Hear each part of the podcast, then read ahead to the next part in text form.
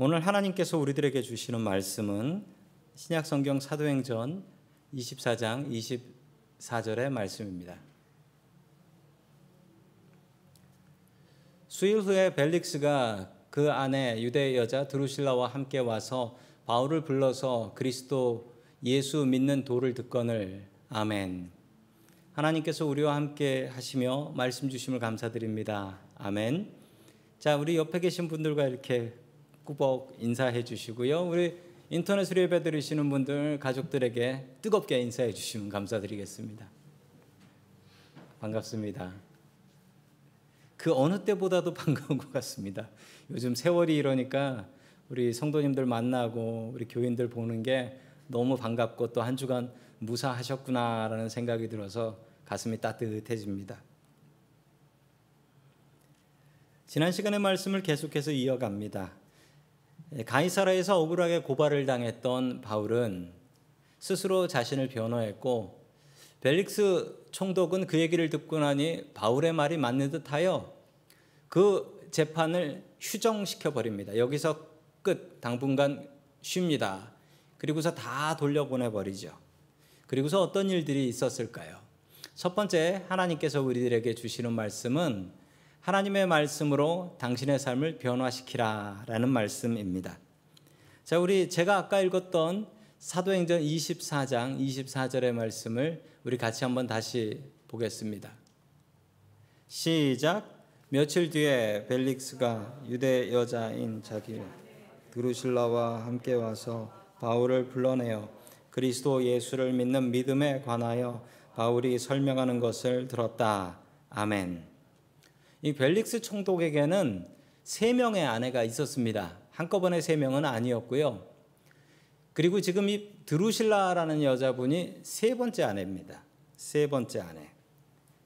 노예 출신이었던 이 벨릭스는 다시 노예 신분으로 돌아가고 싶지 않아서 노력을 많이 했는데 그 노력 중에 하나는 돈을 많이 버는 것이었습니다. 이렇게 저렇게 돈을 많이 벌어서 위에다가 뇌물로 많이 갖다 바치면 내 자리가 든든할 것이다 라고 생각을 했고 또 하나는 내가 든든한 가문의 여자와 결혼을 하면 내가 자리가 든든할 것이다 라는 생각을 했었지요. 자, 그 사람이 바로 펠릭스였습니다. 자, 그 다음에 나오는 이 여자분은 드루실라라는 여자분인데요. 이 드루실라라는 여자를 보면 어, 펠릭스가 얼마나 야망이 많았던 사람인가를 알 수 있습니다. 이 드루실라는 어떤 여자였냐면요. 우리 헤롯 대왕, 예수님 태어나실 때 분봉왕이었던 헤롯 대왕, 그 헤롯 대왕의 손녀였어요. 그리고 헤롯 대왕의 아들이었던 헤롯 아그리빠의 세, 세 번째 딸, 막내딸이었습니다.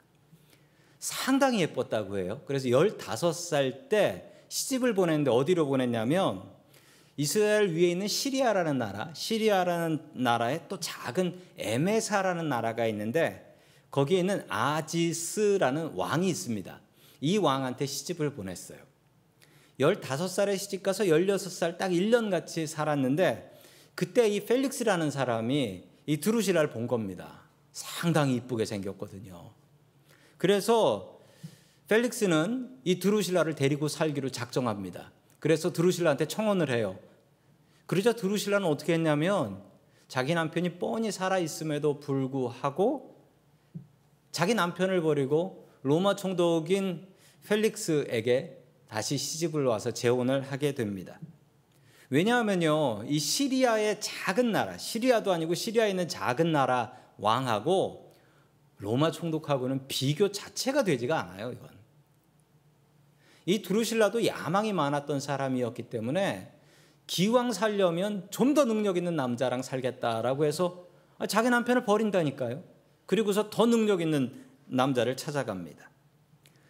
왜 펠릭스는 왜 펠릭스 총독은 자신의 두 번째 아내를 버리고 드루실라를 데리고 살았을까요? 그 이유는 당연합니다. 유대인들의 협조를 구하려면 내가 유대 총독으로 든든하게 있으려고 한다면 유대 여자, 그것도 유대 왕족 여자를 아내로 데리고 살면 아니 협조할 것 아닙니까? 도와줄 거 아닙니까? 자신의 자리가 든든하기 위해선 저 여자가 필요하다라고 생각해서 두루실라를 데리고 살았던 것입니다. 유대인들은 늘 반란을 일으키고 소란을 일으키던 민족이었기 때문에 유대인들이 협조해 주지 않으면 자기 자리가 든든하지 않을 것이다라고 생각을 했지요. 그러나 참 안타깝게도 너무나 안타깝게도 이 펠릭스 총독은 유대인의 반란으로 인해서 소환 문책당해서 그 자리에서 잘리게 됩니다. 펠릭스는 유대 여자인 드루실라와 함께 바울을 만나서 복음에 대해서 듣게 됩니다. 드루실라는 유대인이었고 그리고 바울이 어떤 사람이라는 것을 잘 알고 있었으며 또 궁금해했기 때문에 남편과 같이 들었던 것입니다. 어떤 내용이었을까요? 우리 25절의 말씀을 같이 봅니다. 시작. 바울이 정의와 절제와 장차올 심판에 관해서 말할 때 펠릭스는 두려워서 이제 그만하면 되었으니 가시오. 기회가 있으면 다시 당신을 부르겠소 하고 말하였다. 아멘. 죄수였던 바울은 자신을 재판하는 심판장인 펠릭스에게 아주 담대하게 복음을 증거하는데요. 이건 복음을 증거했다기보다는 펠릭스에게 잘못하는 것을 하나님의 말씀을 통해서 지적을 한 것이 더 정확합니다. 왜냐하면 그 내용의 첫 번째가 정의, 절제, 장차올 심판에 대한 이야기인데요. 정의에 대해서 설명할 때 펠릭스는 어떤 생각을 했을까요? 펠릭스는 정의하고는 아주 상관없는 사람이었습니다. 그는 정의를 실천하는 재판관이었지만 그는 재판을 정의로 하지 않았습니다. 누가 돈을 더 많이 갖다 바치느냐, 누가 더 능력이 있느냐, 내가 이 사람을 통해서 뭘 얻을 수 있지? 이런 생각을 했던 사람이었습니다. 그는 정의롭지 않았습니다. 절제. 펠릭스는 절제에 대해서 몰랐습니다. 절제가 영어로 셀프 컨트롤이라고 하는데 그는 자신의 욕망을 절제하지 못하는 사람이었습니다. 예쁜 여자 찾아다녔고요. 젊은 여자 찾아다녔고요. 그래서 16살짜리 여자를 뺏어서 자기 아내로 삼았던 사람입니다. 그리고 이 사람은 참을성이 없어서 얼마나 폭력적이었는지 유대인들의 폭동을 폭력으로 심판하다가 그는 붙잡혀가 가지고 로마로 가게 되었던 것입니다. 잘, 장차올 심판 이건 더욱더 두렵습니다. 왜냐고요? 펠릭스는 재판장이 재판관이에요. 혹시 법원 가보신 분들 계신가요? 법원 가보신 분들은 법원이 얼마나 싫은지를 아실 거예요. 법원 가보신 분들은 법이 얼마나 무섭고 이 심판이라는 말이 얼마나 무서운지 아실 거예요. 장차올 심판에는 펠릭스가 심판장이 아니고 펠릭스가 그 앞에 서서 하나님께서 모든 것을 기억하신 하나님께서 심판하신다. 이 얘기를 들으니까요. 펠릭스가 바울의 설교가 두려웠습니다. 그래서 무엇이라고 얘기하냐면 자자자 그만하면 됐습니다. 가시고 다음에 기회가 있으면 다시 부르겠습니다. 그리고서 그 다음에도 몇 번 부르긴 불렀어요. 펠릭스는요, 바울의 설교가 두려웠습니다. 왜냐하면 자신의 삶을 돌아볼 때 이 말씀은 너무나 두려웠어요. 정의롭지 않았고 절제 없었으며 끝내는 하나님 앞에 심판받을 존재다. 이것을 보았을 때 아, 나는 죽고 나면 천국 갈까 지옥 갈까. 펠릭스는 이 땅의 모든 것을 걸고 살았습니다. 이 땅에서 죽으면 끝이다라고 생각했는데 이 얘기를 듣고 나니 다가올 세상이 있는데 거기서 하나님께서 나를 심판하신다. 이 얘기를 들을 때 걱정이 됐던 펠릭스의 반응은 무릎 꿇고 회개하고 나 이렇게 살지 말아야지. 이때 회개했으면 펠릭스는 안 죽고 살 수 있고 유대 총독으로 지낼 수 있었습니다. 그런데 펠릭스는요 그렇게 하지 않고 잠깐 설교 더 못 듣겠으니까 다음에 들읍시다. 펠릭스는 자신의 삶을 회개하지 않았습니다. 그냥 귀를 닫아버리기로 하죠. 성도 여러분, 우리는 매주 하나님의 말씀을 듣습니다. 이 자리에서 들으시는 분들, 인터넷으로 들으시는 분들. 하나님의 말씀을 들었을 때 우리의 반응은 무엇인가요? 사람들의 반응은 다양합니다. 성경 말씀도 다양하고요. 어쩔 때는 하나님의 말씀이 우리에게 위로하고 힘 주실 때도 있고요.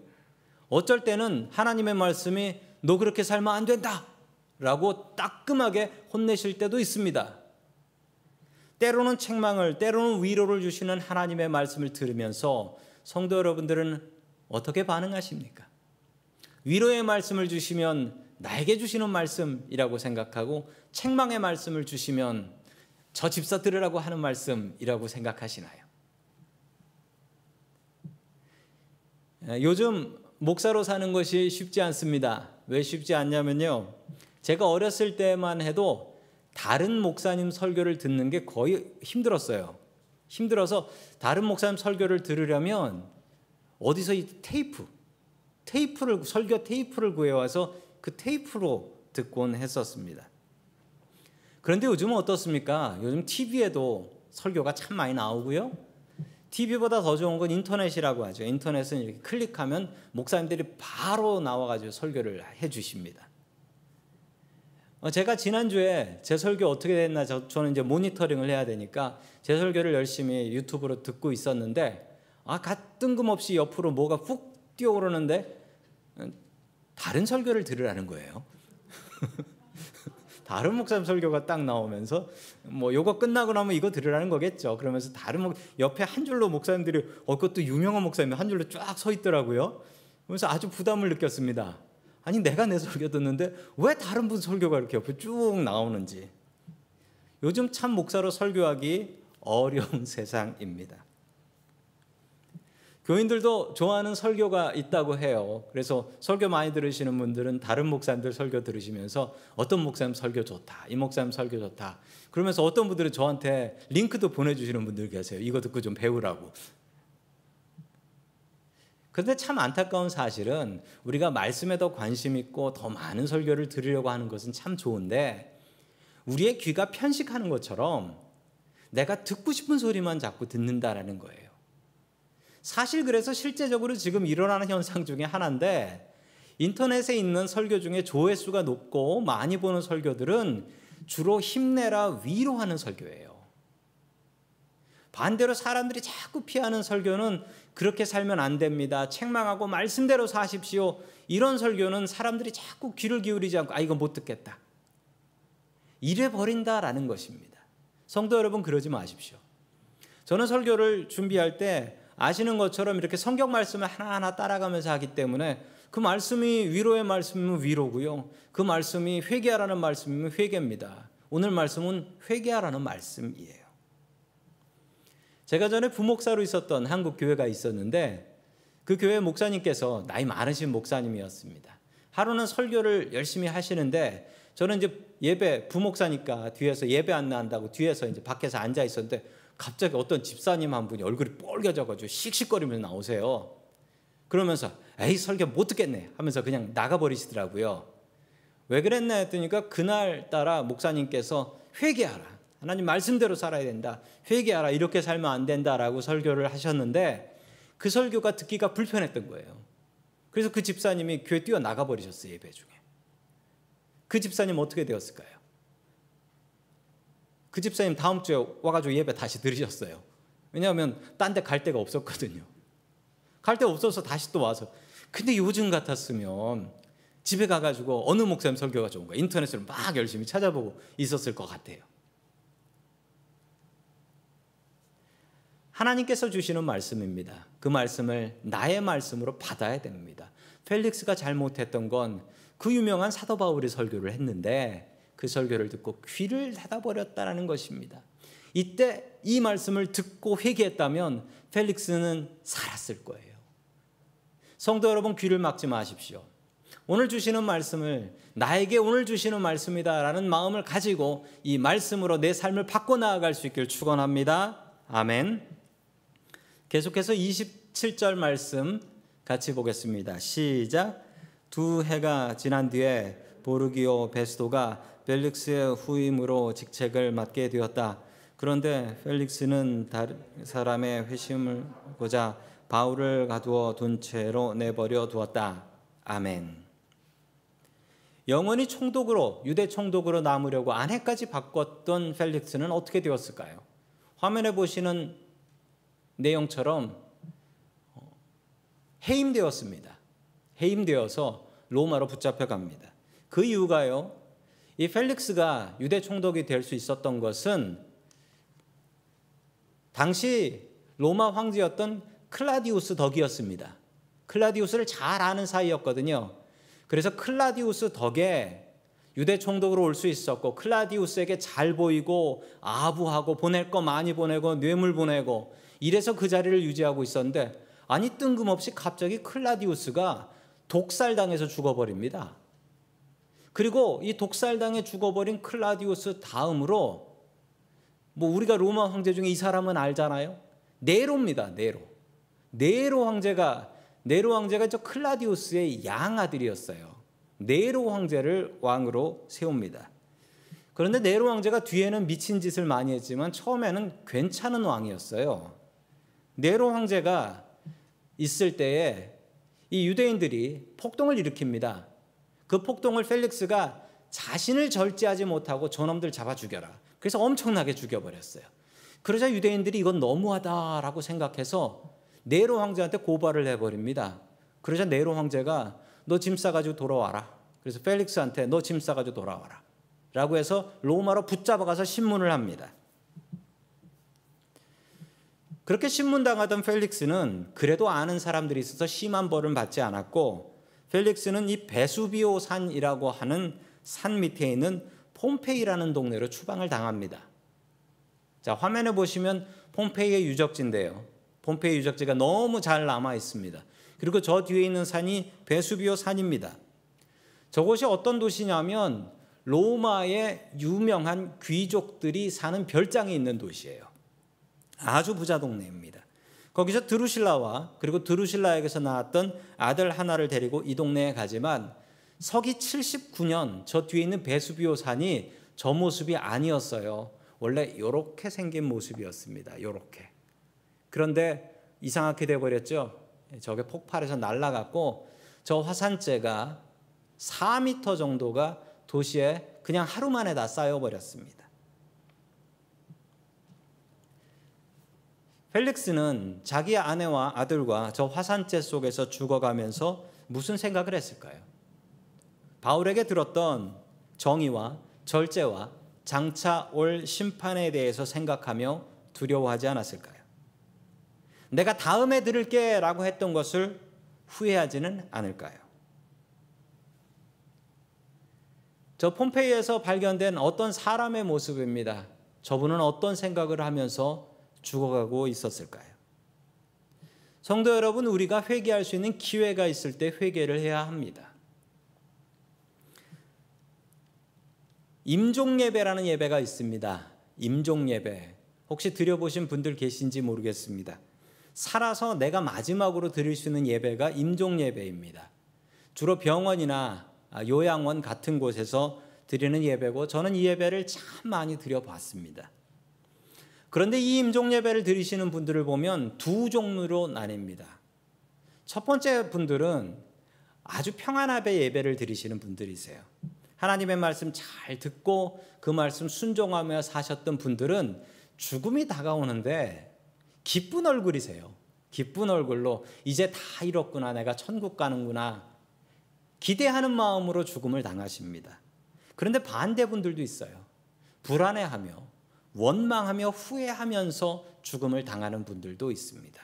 그런 분들은 교회를 다니셨지만 제대로 믿지 않았고 하나님을 위해서 하나님의 사업을 위해서 무엇인가 하지 못하고 늘 내가 다음에 내가 다음에 하겠다 내가 다음에 하겠다 이 다음 타령하셨던 분들 이분들이 임종 예배를 드릴 때 정말 많이 후회하고 불행해 하시는 것을 저는 너무나 많이 보았습니다. 너무나 많이 봤어요. 성도 여러분, 우리가 어떻게 살아야 할까요? 우리가 어떻게 살아야 되냐면 내일이 없는 사람처럼 사시면 됩니다. 내일이 없는 사람처럼. 오늘 주신 말씀 오늘 받아서 이 말씀을 통하여 내가 오늘 조금이라도 변화돼야지. 내가 어제보다는 조금 오늘 나아야 되지 않겠나. 이 마음으로 살아가는 사람들이 되어야 되겠습니다. 하나님의 말씀이 오늘 드리는 이 예배가 우리를 변화시킬 수 있게 해야 합니다. 성도 여러분 마음의 문을 여십시오. 그리고 오늘 이 말씀을 통하여 우리의 삶이 변화될 수 있기를 주의 이름으로 간절히 축원합니다. 아멘. 두 번째 마지막으로 하나님께서 우리들에게 주시는 말씀은 감사하면 억울한 일도 복이 된다라는 말씀입니다. 감사하면 억울한 일도 복으로 변한다. 자, 참 그런 것 같습니다. 우리 26절의 말씀을 같이 읽겠습니다. 시작. 동시에 그는 바울에게서 돈을 받을까 하고 은근히 바랬다. 그런데 바울을 자주 불러내어 이야기를 나누었다. 아멘. 이 펠릭스는 바울을 자주 불러서 이야기를 나눴는데 그 이유는 저 말씀 듣고 내 삶이 변해야지 그게 아니었고 바울이 재판받을 때 예루살렘 교회를 위해서 그곳의 가난한 이들을 위해서 구제 헌금을 가져왔다라는 얘기를 들으니까 내가 저거 뺏어 먹어야 되는데 아니 그게 사람 돈도 아니고 하나님 돈인데 이 펠릭스는 무서운 게 없어요. 그냥 저 하나님의 돈 내가 좀 꿀꺽 훔쳐 먹으면 참 좋겠는데. 펠릭스는 바울을 억울하게 2년 동안 가두었는데 두 가지 이유였습니다. 첫 번째 이유는요. 유대인들이 좋아하니까. 이 사람을 그냥 풀어주게 되면 유대인들이 나를 싫어할 거란 말이에요. 그러면 이 사람들이 반란을 일으키면 내 목이 날아간다. 내가 잘린다. 그러니까 붙잡고 있어야 된다. 붙잡고 있었지만 펠릭스는 그 자리에서 해고됩니다. 두 번째 펠릭스가 잡고 있었던 이유는 오늘 성경 말씀에 나오는 것처럼 돈 때문이었습니다. 조금이라도 더 많은 돈을 자기가 차지하고 가지고 그곳으로 자신의 든든한 집을 쌓고 살려고 했기 때문에 펠릭스는 바울을 붙잡고 있었습니다. 그런데 그는 영원하지 않았습니다. 그 뒤에 이 베스도라는 총독이 와서 그의 자리를 대신하게 되는 것이죠. 자, 우리 사도행전 25장 1절의 말씀을 계속해서 봅니다. 시작. 베스도가 부임한 지 사흘 뒤에 가이사라에서 예루살렘으로 올라가니 아멘. 펠릭스는 그렇게 해고되고 해임되어 로마로 붙잡혀 갑니다. 그 다음에 베스도라는 총독이 도착하게 되는데요. 이 베스도라는 총독은 완전히 다른 사람이었습니다. 완전히 다른 사람이었어요. 베스도는 원칙대로 일하는 사람이었습니다. 그도 그럴 것이 네로 황제가 제대로 된 총독을 보내지 않으면 유대인들이 가만히 있지 않거든요. 유대인들이 폭동을 일으켰는데 펠릭스가 엄청나게 핍박을 하지 않았습니까? 그래서 베스도라는 사람을 보내는데 가장 원칙주의적인 사람이 옵니다. 이분이 하는 행동 한번 보실까요? 이분이 가이사라, 그러니까 로마에서부터 가이사라로 온 거예요. 로마에서부터 가이사라를 오는데 걸리는 시간은 배로 한 10일 정도가 걸렸답니다. 배 타고 10일이면 아유 뭐 배멀미 나고 엄청 몸이 피곤할 거예요. 이렇게 가이사라에 도착하고서 짐 풀고서 가이사라 총독부의 보고를 받고 나서 며칠 만에 3일 만에 예루살렘으로 또 갑니다. 유대인들을 만나러. 거기 유대인들이 있으니까. 자기 전임자도 유대인들하고 사이가 좋지 않아서 해고가 되었으니 나는 유대인들하고 잘 지내야지. 그래서 3일 만에 올라갑니다. 이분이 상당히 원칙대로 공평하게 재판하려고 하는 총독이었습니다. 그러나 베스도는 영원하지 않았습니다. 베스도는 어떻게 되었을까요? 베스도는 이렇게 열심히 일하다가 2년 만에 병 걸려서 죽습니다. 우리의 삶에 영원한 건 없습니다. 뇌물 먹고 부정했던 펠릭스도 그렇게 가고 열심히 일하고 살고 최선을 다했던 베스도도 죽고 우리는 언젠가 하나님 앞에 서야 하고 장차 심판대 앞에 서야 할 사람들일 뿐입니다. 억울하게 2년 동안 감옥살이를 한 바울은 앞으로도 감옥살이가 한참 더 남아 있습니다. 이 험난한 감옥 생활 사도 바울은 어떻게 이겨 나아갔을까요? 그에게는 잊혀져 버린 괴로운 인연이 아니었다라는 사실입니다. 바울은 자신의 생각을 바꿨습니다. 자신의 생각을 바꾸니까 자신의 삶이 변화되었습니다. 바울은 감옥살이를 감사로 바꿨습니다. 바울은 감옥에서도 감사했는데 감옥 속에서 좋은 점들을 생각했지요. 첫 번째 감옥에 있어서 좋은 점, 안전해서 좋다. 아, 내가 못 나가도록 보호하는 사람들이지만 또 감사한 것은 밖에서 누가 나를 못 죽이게 보호해 주기도 하거든요. 그것도 로마 군인들이 세계 최강의 군대가 자기를 보호해 주고 있다라는 것입니다. 당시 유대인들은 바울을 만나면 죽이기로 작정을 했었습니다. 그렇게 작심한 사람들이 40명이나 있었다라고 해요. 또 두 번째 감옥에 있으면 좋은 점, 쉴 수 있어서 좋다. 우리 사도행전 중간쯤에 보시면요. 사도 바울이 쉬는 게 어디 있어요? 목숨 걸고 이 동네 저 동네 다니면서 복음 전하다가 돌 맞아 죽을 뻔하고 쉬지를 않습니다. 사도 바울이라는 사람은 감옥에 오니까 어쩔 수 없이 쉬게 되었습니다. 쉴 수 있어 감사하다. 세 번째 마지막 감사는 감옥에 있으니 시간이 남네. 전에는 복음을 전하느라고 시간을 다 썼다면 이제는 바울이 자신의 생각을 다듬습니다. 말씀을 더욱더 깊이 묵상하고 그래서 나온 것이 바울 신학입니다. 그 유명한 바울 신학이 감옥에서 완성되었습니다. 감옥에 있는 동안 하나님의 말씀도 가까이 하고 더 열심히 기도하고 자신이 나갈 수 없으니 편지를 쓰기 시작해서 그 편지들을 교회들과 사람들에게 보내기 시작했던 것입니다. 바울은 2년을 잃어버린 시간으로 만들지 않았습니다. 바울은 자신의 생각을 바꿨더니 이 억울한 감옥살이 2년이 정말 복된 감옥살이 2년이 되었습니다. 지금 우리는 코로나의 시대를 당하는데 꼭 감옥살이 하는 것 같습니다. 집 바깥으로 나가지도 못하고 만나는 사람마다 다 의심해야 되고 이게 꼭 감옥살이 비슷한 것 같습니다. 성도 여러분 근심이 끊어지지 않아요.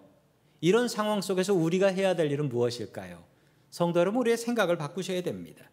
생각을 바꾸시면 이 시간이 괴로운 감옥살이 2년이 아니라 코로나 때문에 내가 무엇인가에 더 집중하고 무엇인가 더 얻을 수 있었던 그런 감사한 때였다라고 생각할 수 있도록 성도 여러분, 우리 다음 주 추수감사절입니다.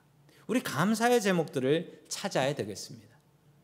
요즘 저희 교회 온라인으로 이제 카톡으로 중보기도 모임을 하고 있는데 12분 정도가 모여서 기도를 하고 있습니다. 각자 기도 제목 내고 또 교회 기도 제목 내서 요일마다 담당하시는 분이 계셔서 그분들이 그냥 그날에 정해, 자기가 정한 시간에 그 시간에 기도를 하시는 건데 참 감사한 것은 많은 분들이 또 개인들의 기도 제목들도 내주시고 또 급한 기도들이 있으면은 우리 나인원원에 전화하는 것처럼 이 카톡방에 기도 제목 저 급한 기도인데요 올리시고 또 응답 받으시고 이런 분들이 참 많이 계십니다. 참 능력 있는 모임 같아요. 코로나 있기 전보다 이 코로나가 있어서 더 많이 교통하고 더 많이 나누고 기도하게 된 것 같습니다. 우리들의 생각을 바꿔야 합니다. 지금 당하는 시간을 고통의 시간으로 생각하지 마시고 이 속에서 감사할 거를 찾으면 이 시간이 잊혀져 버려야 될 시간이 아니라 우리에게 복된 시간이 될 수 있습니다. 감사함으로 우리가 당하는 고난을 복으로 바꿔 나아갈 수 있기를 주의 이름으로 간절히 축원합니다. 아멘. 다 함께 기도하겠습니다. 우리에게 생명을 주시는 고마우신 하나님 아버지. 세상은 코로나의 공포 속에 쌓여 있습니다. 여기 모인 예배자들을 불쌍히 여겨 주시옵소서. 소돔과 고모라를 지키는 10명의 의인이 되게 도와주시옵소서. 우리를 통하여 이 도시를 살려주시고 이 나라를 살려주시옵소서. 하나님 아버지, 오늘 주신 말씀을 나의 말씀으로 받게 하시고, 다음에 듣고 다음에 믿고 다음에 순종하겠다는 핑계를 던져버리고, 오늘을 바로 살 수 있게 도와주시옵소서. 주님 바울처럼 감옥에서도 감사거리를 찾을 수 있게 도와주시옵소서. 감사로 고난을 복으로 바꿀 수 있게 도와주옵소서. 우리의 힘과 능력이 되시는 예수님의 이름으로 기도드립니다. 아멘.